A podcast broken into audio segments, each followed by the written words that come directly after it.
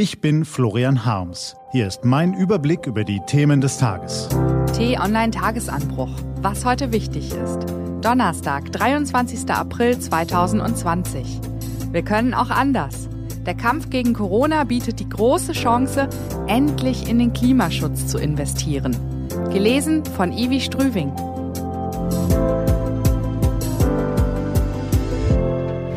Was war? Die Corona-Krise zeigt uns, dass es auch anders geht. Wir müssen wegen der Virusgefahr auf vieles verzichten, aber wir bekommen dafür auch einiges.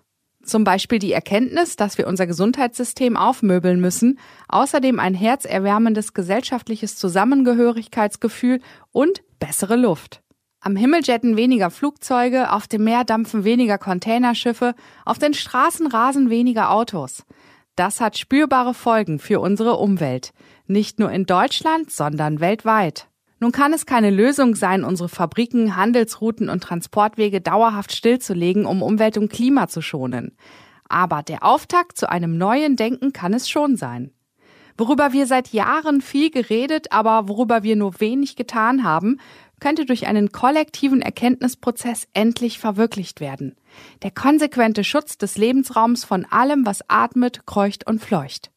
Wie dringend nötig der Klimaschutz gerade jetzt ist, sehen Sie, wenn Sie bitte mal kurz Ihre Kaffeetasse abstellen und aus dem Fenster schauen. Da scheint die Sonne oder beginnt gleich zu scheinen. Da fällt seit Tagen und Wochen kaum ein Tropfen vom Himmel. Deutschland steht ein weiterer Dürresommer bevor, und zwar der dritte in Folge, und das ist nur ein kleiner Nebeneffekt der globalen Turbulenzen. Der internationale Tag der Erde ist gestern ziemlich lautlos an uns vorbeigegangen, oder wie an ihm. Das Werben für einen umweltbewussten Lebensstil hat derzeit keine Konjunktur.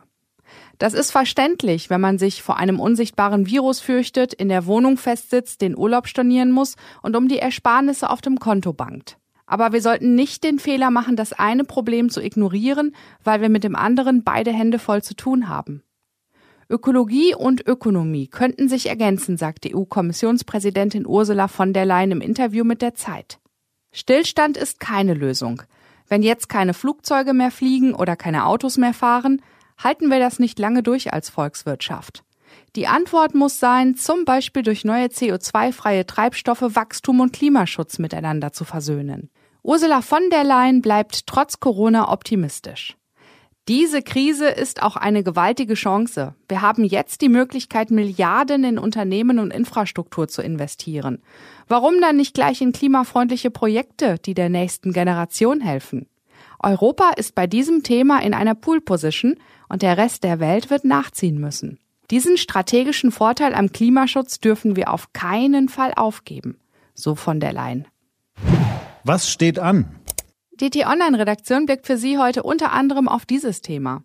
Die Corona-Pandemie ist eine Gesundheitskrise, aber sie ist auch eine Finanzkrise. Kein Staat kann sie allein bewältigen, auch das reiche Deutschland nicht. Nur wenn die EU-Länder einander unterstützen und die Schäden gemeinsam abfedern, kann Europa das Schlamassel halbwegs glimpflich überstehen. Darum geht es heute. Mehr Geld, mehr Kredite, mehr Solidarität. Um 9 Uhr gibt Kanzlerin Angela Merkel im Bundestag eine Regierungserklärung. Anschließend debattiert das Parlament. Um 11.30 Uhr legt die Organisation für wirtschaftliche Zusammenarbeit und Entwicklung neue Vorschläge für den Arbeitsmarkt und die Sozialversicherungen vor. Um 15 Uhr schalten sich die EU-Staats- und Regierungschefs zu einer Videokonferenz zusammen und wenn sie sich einigen können, beschließen sie das von den Finanzministern der Eurogruppe ausgetüftelte Rettungspaket. Gebongt ist das noch keinesfalls, weil der Staat um eine gemeinsame Schuldenhaftung eskaliert. Italiens Ministerpräsident Giuseppe Conte fordert vehement Corona-Bonds und wird dabei von Spanien unterstützt. Deutschland, Österreich und die Niederlande lehnen sie kategorisch ab. Die entscheidende Person heißt aber nicht Conte und auch nicht Merkel, sondern Scholz. Der deutsche Finanzminister hat den exakten Überblick über die Bilanzen, nicht nur über das Haben, sondern auch das Soll. Er hat einen Kompromiss angebahnt und sich dabei an einem einfachen Prinzip orientiert. Bevor man pauschal Riesensummen fordert, sollte man erst einmal genau wissen, wie viel Geld zur Bekämpfung der Krise wirklich gebraucht wird. Im Exklusivinterview mit t-online.de wirbt er dafür, die Integration der Europäischen Union voranzutreiben und fordert, weiter auf eine Fiskalunion hinzuarbeiten. Der europäische Stabilitätsmechanismus müsse weiterentwickelt werden.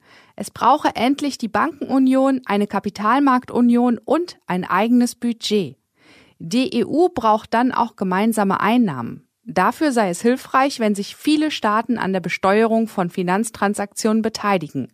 Vielleicht sogar alle.